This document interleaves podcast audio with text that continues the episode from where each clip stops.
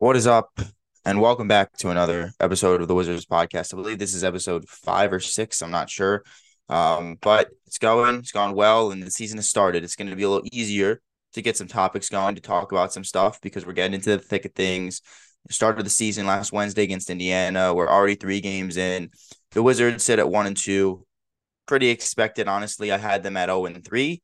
So I'll take the win against Memphis. But, you know, in this episode, we're just going to discuss each game, you know, break it down one by one. And this is what I want to do with this pod in terms of games.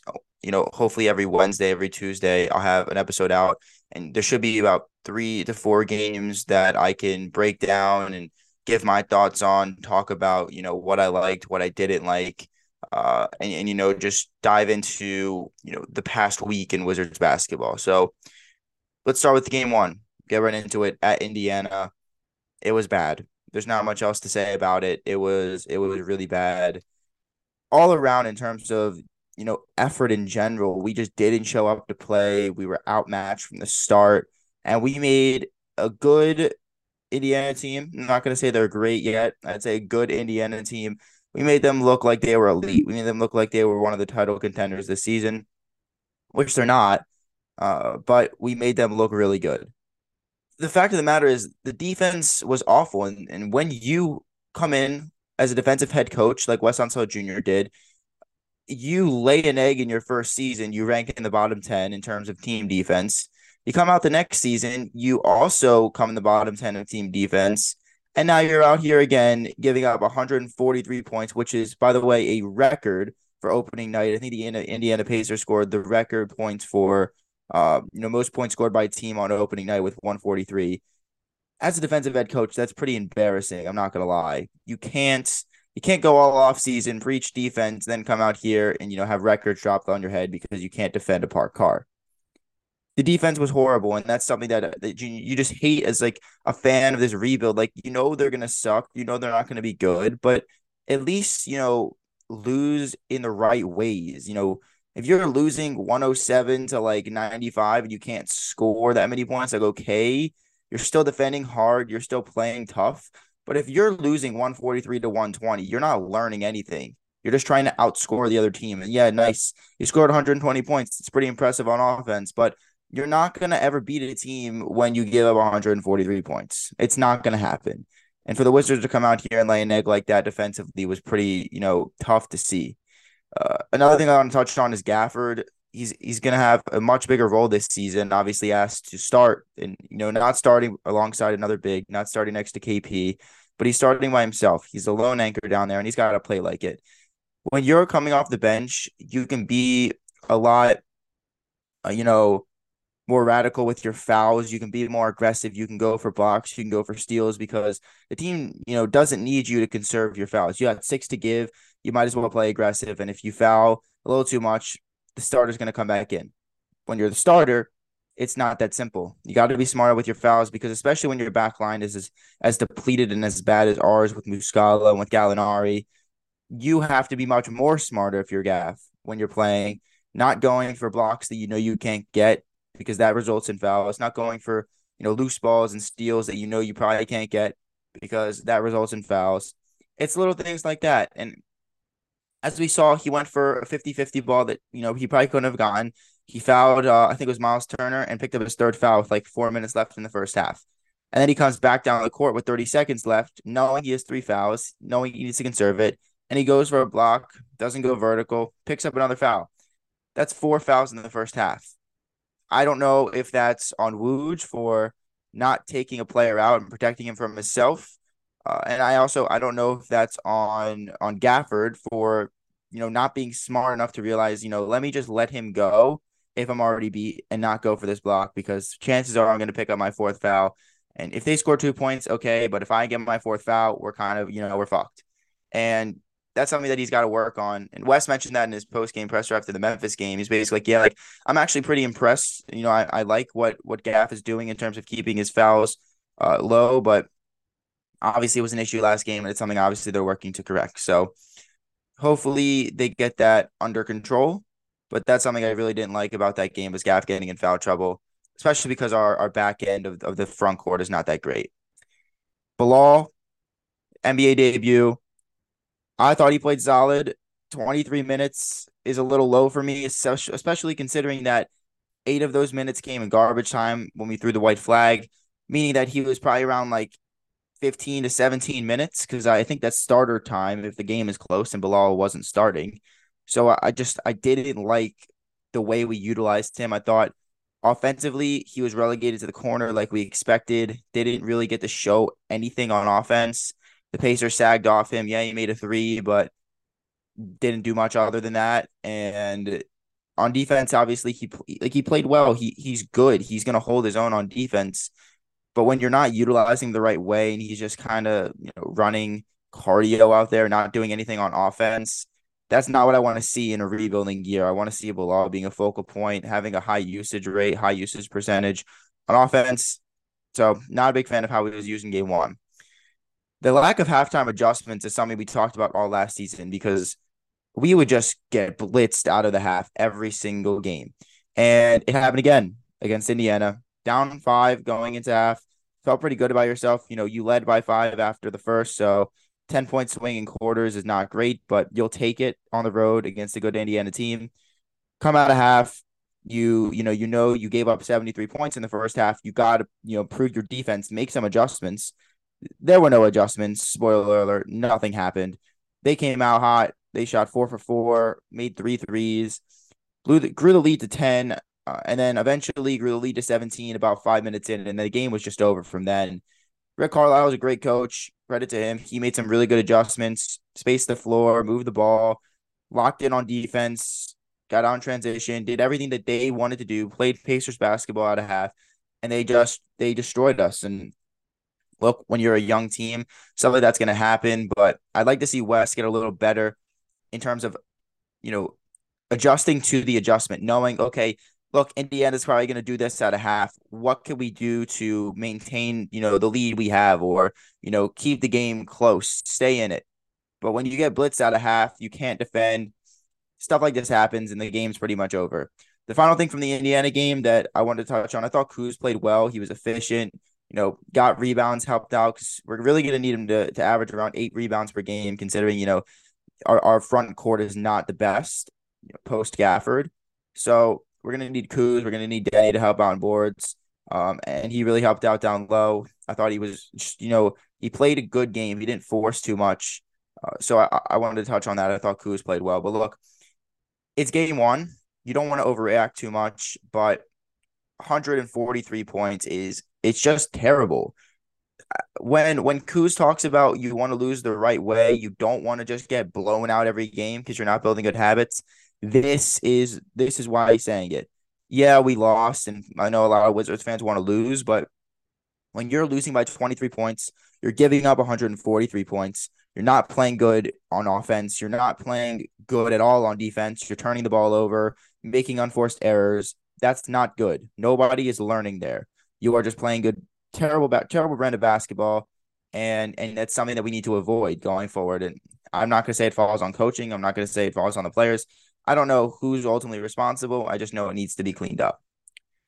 Moving on to game two, this game was sick for me because I got to go as credentialed media. It was my first time as a member of the media um, at any type of NBA arena. I cover the men's hockey team for Penn State, so I get to get a media pass and go to those games uh, which is really cool. Obviously, you know, talking to the coaches, talking to the players, but I mean, this is a whole new thing, and obviously, like you try not to fanboy because I would consider I, I would consider myself one of the biggest Wizards fans. I'm sure you know all of you guys are huge Wizards fans too. But if you've been following along with me, I mean, I I can't tell you the last time I missed a Wizards game. You can even date it back to last season. I'm sure a lot of, of the listeners stopped watching after we were knocked out of the playoffs, but I was tweeting through all the final games, you know, watching Jay Huff dominate the Atlanta Hawks. That was one of the highlights of my season. You know, I just I like I love this team and I, I don't like missing games and I I'm obviously gonna be in it for the long haul. So, you know, growing up going to games with my dad and my brother, you know, watching from the stands and then actually going in as media, being on the court. I got to stand on the court. I was two steps away from Jordan Poole, Marcus Smart, Jaren Jackson Jr. It was just a really cool experience for me personally, just being there, uh, you know, getting to cover the game from there. I got to ask Wes a question in a pregame. Same with Taylor Jenkins, the Memphis coach. Uh, so it was just a really cool experience, and hopefully I get to do it a lot more in the future. I'm going to try to go to some games, maybe during Thanksgiving break, a lot during you know December months when I'm home from college. I'll get to go, but again, just really cool experience for me, and I hope you guys enjoy the coverage from the game. You know, the videos I got to get, stuff I can't do when I'm just watching it from my dorm room. I got to, you know, experience the warm ups and all that stuff live, which was awesome. So hopefully you guys enjoy that that brand of the coverage and hopefully there's more of that to come. But look, in terms of, you know, breaking down this game, Corey Kispert was was unbelievable. 22 points in the first half. And I understand Corey didn't score for the rest of the game, but Memphis adjusted. They played him really tight, went over every screen, blitzed him when he'd come off the ball. And that opened up looks for others. And Corey didn't force it to his credit. He took only two shots in the second half.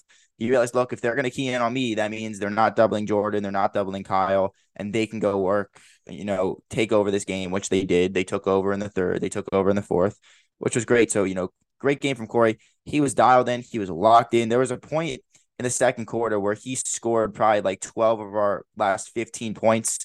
He couldn't miss from three. And the best part about it is it was efficient. Like he was 8 of 14 from the field. He shot 50% on threes from on 10 attempts, which is a great clip. I mean, anything over 40% from three is really good. 50% is unbelievable.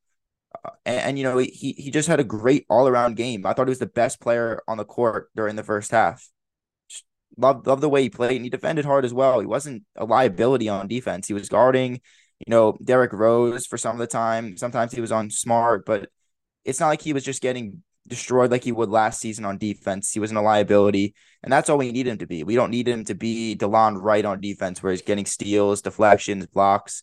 He just needs to be a sound defender and, and hold his own, and he did that. So I was very, I was very impressed with Corey. Thought he looked great. Uh, in terms of Deni, he this might have been his most complete game that I've I've seen him play in a while. You know, he got he got beat a decent bit in the first half on defense, but he adjusted the second half. He got his hands in the passing lanes, was much more aggressive. He got the steal that led to the outlet pass to JP that threw it up to Kuz for the lob. It was, you know, he, he just played a really good game, something you want from your small forward you know, diving on the floor, playing good defense. He knocked down his threes as well. His shot looked great. You know, two of three from three for Deni is is just it's great numbers, and the sample size isn't you know as big as some people might want. A lot of people want him shooting more from three than just three shots, but look, he didn't force it. He took what they gave him when he was open. He took the shot, and it's it's what he has to do. If you want to space the floor, you can't have guys out there that can't shoot. Deni can't shoot for the most part of his career the fact that his shot looks good and and some teams might have to start respecting him, it opens up the floor for guys like Kuz and Poole to work and and makes them get easier shots. So I was very impressed and, and very pleased with the overall game from Deni. If you look at the box score, he didn't, you know, his numbers won't pop out at you, but if you watch the game, you know how much of an impact Deni made. So I was very impressed with Deni. The pace was awesome. That's something that Wes talked about. Kuz talked about at media day just pushing the pace, making sure we're getting out and playing fast as a young team. That's something they stressed, and it's it's really shown. I'm 120 points the first game. Uh, you know, put up 113 here, and we're getting more. As you see with pace, you get more shots, you get more looks, and that's the point of it. You know, you create more opportunities for yourself to score instead of you know slowly bringing it down, trying to run a set on half court offense that's boring. And that's something that Wes did a lot last season. That's why a lot of fans were pushing for, you know, us to get out and run, not just, you know, take the ball up the court fast and then pull it out for a half court set, get it to KP in the post. Offense stalls, you get a bad shot from Brad at the end of the shot clock, and you wash and repeat. Now we're getting out and running. We shot 46 threes. We almost shot 50 threes against Memphis. Made almost 35%, which is a good clip from a, you know, a team effort perspective. But the pace was just the pace was great. I loved how every time the ball went through the basket for Memphis, we immediately inbounded it. We were running, we were, we were getting good looks. There was a point in time where I think you know the ball went through. Uh, Delon got it out, got it up to to JP. He outletted it to Kuz. Kuz went in, got an and one. It's just little things like that. You create easier opportunities for yourself instead of having to work hard in an offensive set, you know, in the half court. So Really enjoy the pace, really enjoy the amount of threes we took. It was a very modern style of basketball, something that we haven't seen from a Wes Unseld Jr. team so far here. And one of the things that is not going to be talked about enough is the game management from Tyus Jones. He controlled the entire game against Memphis, his former team. 14 points, that's around what you would expect him to average. The real caveat here is seven assists, zero turnovers. I'll repeat that again seven assists, zero turnovers. When you lead the league in assist to turnover ratio the last two seasons, it's not, this isn't a surprise. This is just what he does. He's a very smart player. He's a very conservative player. He knows when to make the pass and when not to make the pass. He's never going to put, you know, a teammate in a spot where he's giving him a 50-50 ball, he's giving him a bad pass, you know, he's forcing it. He doesn't do that. He plays at his own pace. He plays, you know, Tyus Jones basketball. And it's it's so beneficial for the team when you're not, you know, you have a point guard that doesn't turn the ball over, doesn't create, you know, opportunities for the other team to get out and run. He just he's a game manager and he controlled the game against Memphis. And that was one of the reasons we won.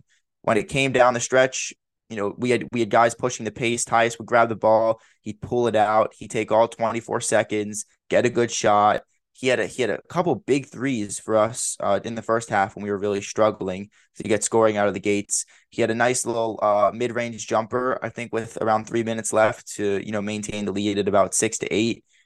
He was great, and I think Tyus has been one of the better Wizards. I'd say he's been a top three player for us all season.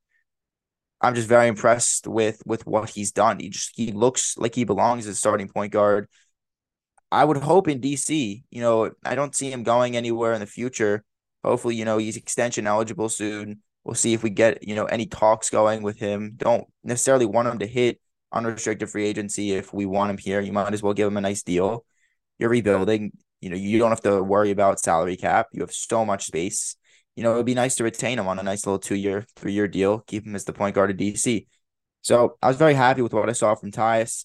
And then the final thing is defense. Look, you gave up 37 less points than you did in game one you got to give credit to Wes for locking in on defense, you know, adjusting, making sure the team didn't come out flat again. You also got to understand this is a Memphis team that's built around one player. That player, Ja Morant, not available. It really hurts their offense. And Memphis was one of the best teams. They were second in the West last season. They only got better, in my opinion, adding Smart. They got D Rose. They have a good roster. They just don't have their best player. It's the reason they're 0 4. They're not, they might be the best 0 and 4 team in NBA history. They're not that bad. But I think we played a complete game. It got it got away a little bit at the end, which is is quite concerning. We were up, I think we were up as much as twenty five, uh, and and they brought it to within six with about three minutes left in the fourth quarter, and we went on a run where we missed about you know seven eight straight shots, and they just kept missing as well. So it, it could have gone bad, and that would have been a really bad loss for the for the Wizards early in the season. Somehow escaped, you know, maintained the lead. Kuz was really, really solid down the stretch. Did what you want from Kuz to, you know, coming into a bigger role. He's to need to take over in the fourth, attack the basket. You know, he had a nice mid range, um, fade away from the baseline to to keep the lead. And then, uh, if you saw the video I posted on Twitter, he had the putback dunk on the Tyus Jones three exclamation point on the win. You know, we just took it from there. So I was very happy with Kuz in game one, and I, I he, had a, he had a bad shooting night. Started one of five against Memphis from three. Not that efficient, but you know, it didn't stop him from taking over and you know winning the game for his team in the fourth quarter, which is what you want from Clutch. Clutch Kuz as they call him. So I, I love what I saw from him in the fourth, taking over. Loved what I saw from Tyus that game. Uh, and, and, yeah, it was it was a really good effort, really strong effort to get you know your second win of the season, which was really impressive for for this Wizards team I, against what I think is a good Memphis squad. So happy about that. That that put us at, at one and one, and then you move on to to last night against Boston. This isn't fun to talk about. We just got worked. There's no way around it. You know, outmatched, outworked, outshot, out rebounded, out hustled every single out something that you could have done, we did. They just beat us in every aspect of the game. And look, when you're rebuilding and you're playing against the team that is considered the top title contender, they have pretty much five All Stars in their starting five. They are really good. You're really bad. You're going to lose. I don't expect us to even be like close. Uh, we might lose every game to Boston this season by double digits. The fact of the matter is, you want to be losing games, like who said, in the right way. When you are getting out rebounded, you're giving up double digit offensive rebounds. That means you're not boxing out. You're not doing one of the principal, you know, rules of basketball and boxing out. That's not good. When you are getting destroyed on defense, yet again, you're not rotating the right way. People aren't in the right spots. You know, guys are just taking people off the dribble at ease. You know, there's no help side, you know, defense to, to stop Tatum or Brown drives. Your perimeter defense is horrible. I don't know how many times Jaylen Brown was wide open, but Jaylen Brown was wide open a lot. Al Horford had a couple open looks. KP had some open looks from three. It was bad. And when we talk about rebuilding, we talk about building the right habits, making sure that when you do lose, you're doing the right things. You know, you're playing hard, you're defending well. At the end of the day, it's just a talent deficit, and that's why you're losing. Look at OKC from the last couple of seasons. They played every single team tough for the most part. They still were bad. That's what happens when you have great coaching. You got guys in the right spots. You got guys playing hard. And at the end of the day, sometimes you just don't have enough. And that's what OKC had. And that's what I want us to have. Some days, you know, you're not going to have enough, especially when you're rebuilding. But if you play the right way and you lose, nobody's going to hang their head. You're just trying to build for the future. And look, we didn't do that against the the Celtics. We didn't do it against the Pacers. Hopefully, we do it uh, next game against the Hawks. But this was just a bad effort from the start. And it started with Wes Unseld's decision to go small. And look, I said this pregame. I respect his decision. I I appreciate the fact that he tried something, knowing the talent gap was immense against this Boston team. You needed to go for for something. With Daniel Gafford out, you were pretty thin in the front court. You, are you going to go with Gallinari on KP? Is that really going to do much? No. Is Muscala going to defend KP really well? No. I think Muscala would have probably been the better option. He's still seven foot. It's not like he's getting towered over by KP like six three Jordan Poole was. He still would have gotten cooked. We still would have lost. At least with the small ball lineup, you know, maybe we get our hands in the passing lanes, you know, create ha- uh, you know chaos on defense, get out and run, and you know keep the game close. But we didn't. As expected, Boston decided to just go to KP for the first seven minutes of the game. Every single possession, it seemed like it was a dunk down low. And even if KP didn't score, you know, we doubled him and someone else caught baseline or was wide open for three. We were quickly down 31 to 11, and, and the game just got away from there. It was never really competitive. Um, one thing I, I, I want to touch on first is Bilal starting. Bilal starting was great we want Bilal to start. We want Bilal to get as many minutes as possible. That's the only way he's going to develop his offensive game. But Bilal starting, playing six minutes, then coming out for 18 minutes and not playing the rest of the first half, that is bad. That's bad rotations. That's bad coaching awareness. Why are we starting Bilal and not getting him back in the game in the first half? The point of this season is player development. Why are you playing him for six minutes and then just forgetting about him, letting him just sit on the bench and watch the game. This is a guy that needs reps. It's great when he gets reps against better competition like the Celtics because he's going to struggle. He's going to do really bad, but he's going to learn from those experiences. He's not going to do that just sitting on the bench. So I, I hated that. I don't know why. I don't know if Wes forgot about him or if that's built into the game plan to start him and then not play him. Who am I to know? But not a big fan of that. Another thing about Bilal is we knew this coming into the draft, but his offensive game still has a ways to go. Yes, he flashed some nice things. He had a, a nice take baseline on KP for the dunk. He drilled a three, but he still, I think he went one to five from three, not efficient at all. Um, when he gets the ball, especially when he's playing with the starters, he gets it in the corner, he takes a dribble, and he's immediately looking to pass and I don't blame him. He's he, he doesn't have much in his bag right now. He doesn't really know what to do in terms to you know getting around his defender, creating for others. But that's gonna come, and that is why he needs to play. He's going to learn on the fly. You know, throw him into the deep end, see if he can swim. He, you know, you're you're going to struggle at first, but eventually he's going to figure it out. And that's only going to happen with repetition. The more repetition you get, the quicker it's going to be. You know, the more valuable this time is for him. So, again, yes, great. You started Bilal. Not great. You only played him six minutes in the first half. Not great that he doesn't do much on offense when playing with starters. So some pros, some cons. Hopefully, we see a little more Bilal going forward. Maybe even in the starting lineup. Who knows? Um, the defense was horrible yet again. Just bad, scrambling on every possession. Mismatch, mismatches down low with KP. Small ball lineup did not work. And one thing I want to talk about with the small ball lineup, I like I said, I commend Wes for trying something. I don't commend Wes for going with the same lineup to start the second half. It's clear that it doesn't work. They're going to annihilate you in the paint, and you go back to it.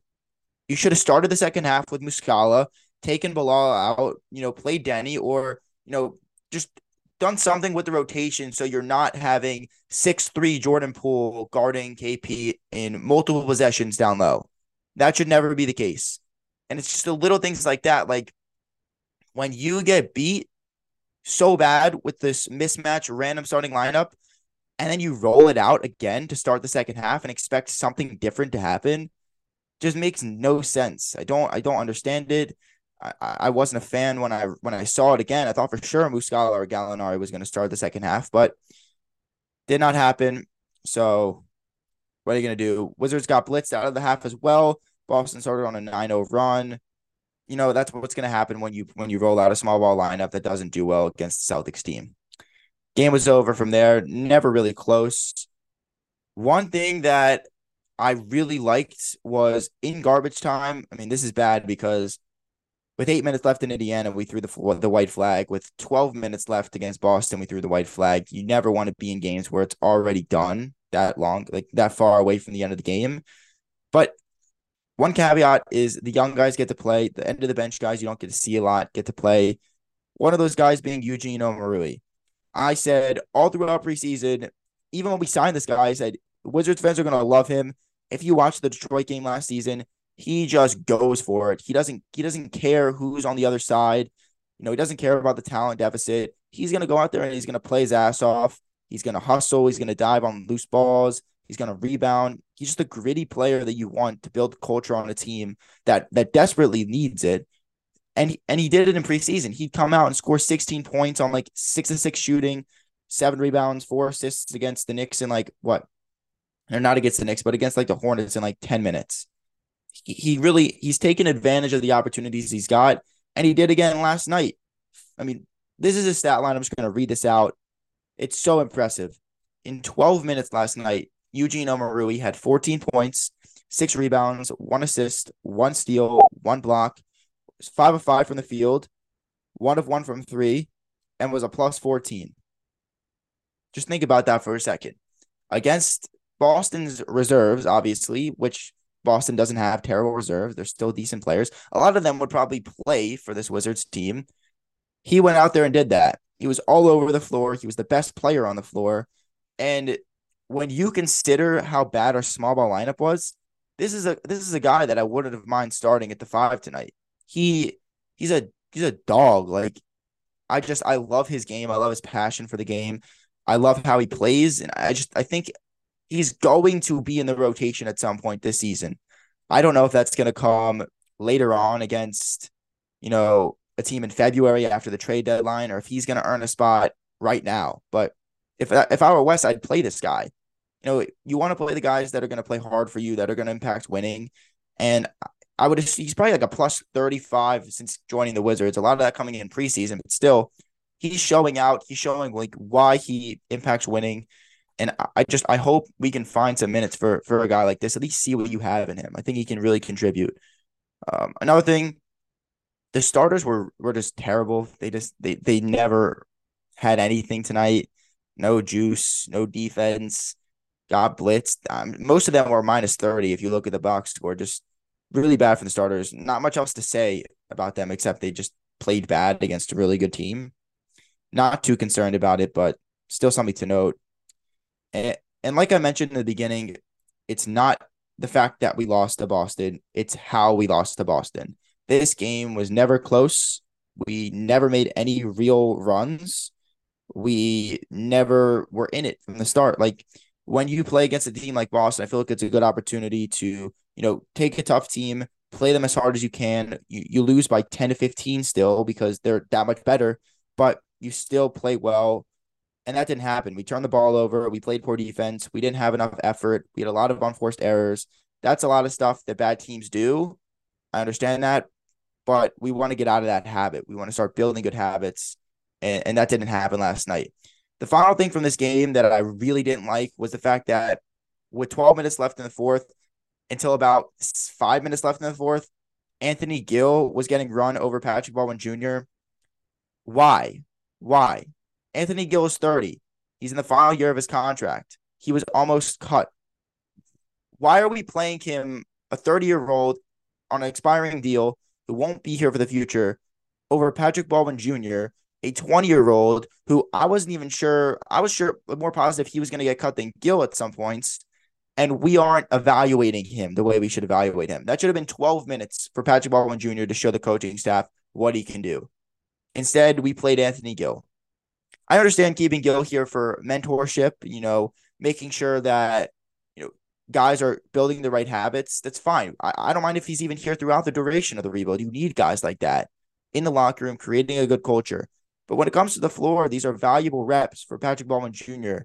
to, you know, get into the NBA, play good minutes, show out, learn, and you know, you cut it short. You cut it in half from what you could have played him. I didn't get that. I'm I'm happy that he played a little bit, but I feel like we missed an opportunity to get him some run there, you know, at the end. The last thing that I want to talk about is uh, Josh Robbins from the Athletic reported that um, we picked up the options for Corey Kispert, for Johnny Davis, and for Patrick Baldwin Jr. It's pretty expected. It essentially just means that you know we have them for another season. It's like a, a one year extension that you can pick up and exercise. The money just is a little more expensive. I think it's probably around like six or seven for Corey, a little uh, more for Johnny because he's a little higher at the tenth pick. But you know, expected moves. I actually wasn't even sure they were going to pick up Baldwin's option because we haven't seen anything from Baldwin. But you know, I'm sure they they view him as a project, and and that's good that we picked it up because it means he's here for another season. He's on a cheap rookie contract, and hopefully he gets better. But yeah, finally, uh, you know, just going to the game, I just want to talk about that for another second. It was sick. Um, you know, I highly recommend a lot of you guys get out to Wizards games. I know the attendance isn't going to be great this season. I mean, if you saw Boston last night, I thought we were at TD Garden. I didn't even think we were at Capital One Arena. But, you know, this team obviously needs people to support it. And, and look, the, the tickets I'm sure are going to be cheap. I think the get in price to the home opener was like 30 bucks. A lot of other stadiums have it over 100. So, I, you know, if you can, you know, try to pop out to a game is great. Uh, good food. Uh, met a lot of cool people. I want to give a shout out to Bijan Todd, who works for NBC Sports. Or, sorry, for Monumental. Uh, uh, for Monumental. He was. I mean, like when you when you go to games like me and it's your first time going there with anything you do. Obviously, it's going to be a little nerve wracking. You don't know a lot of the people there. You're still getting acclimated. Bijan could not have been nicer. You know, helped me out with a lot of things, showing me where to go, you know, when things were happening. Um, so if you don't, it's I think it's B just Bijan Todd on Twitter. I'll double check that. But if you haven't, go follow him. He's new to Monumental for the Wizards this season. He's going to be covering them. Give him a follow. He is really good stuff, writes really good articles, um, and, and just couldn't have been nicer. So just really wanted to shout out Bijan. Also met Chase Hughes from Monumental, very nice. Josh Robbins, very nice as well. Um, these are all guys on the beat. Obviously, you know, if you haven't, go follow them. They all produce great content. Uh, yeah, had a, had a great time at the Memphis game and, and hope to see a lot of you guys um, at the games. If you are ever there and you see that I'm posting about the game from there, I should be in section 104 in the um in the press box. So come say hi. Obviously, I, I, I think I'm gonna go. There's like four games at the end of December that I want to hit. Um, so if you're there, come say hi. Obviously, I met Matt Moderno there, uh, Jabari, if you're listening. So again, appreciate all you guys for for listening and supporting my stuff because going to games like this wouldn't be possible without all of you guys engaging with my content and supporting. So appreciate that and, and hope you guys enjoy this episode. uh, of a recap of the first three games. I'm to try to do this every Tuesday or Wednesday after we have about three to four games, you know, break them down, hopefully get about, you know, a half hour to 40 minute, you know, episode just breaking down these games. And I'll have other guests on as well. I'll probably have Matt on, Damo on later on, uh, you know, a bunch of other of Wizards Twitter personalities. So hopefully you guys enjoyed this. Let me know if you if you like this breakdown style podcast or anything you want to improve. Obviously, I'm I'm still new to the podcasting thing. So if you ever think, oh, you should do this, you should do that, I'm always open to criticism. You can always hit me in the DMs. So again, appreciate you guys for the support. Hope you enjoy this episode, and I'll, I'll catch you guys next time.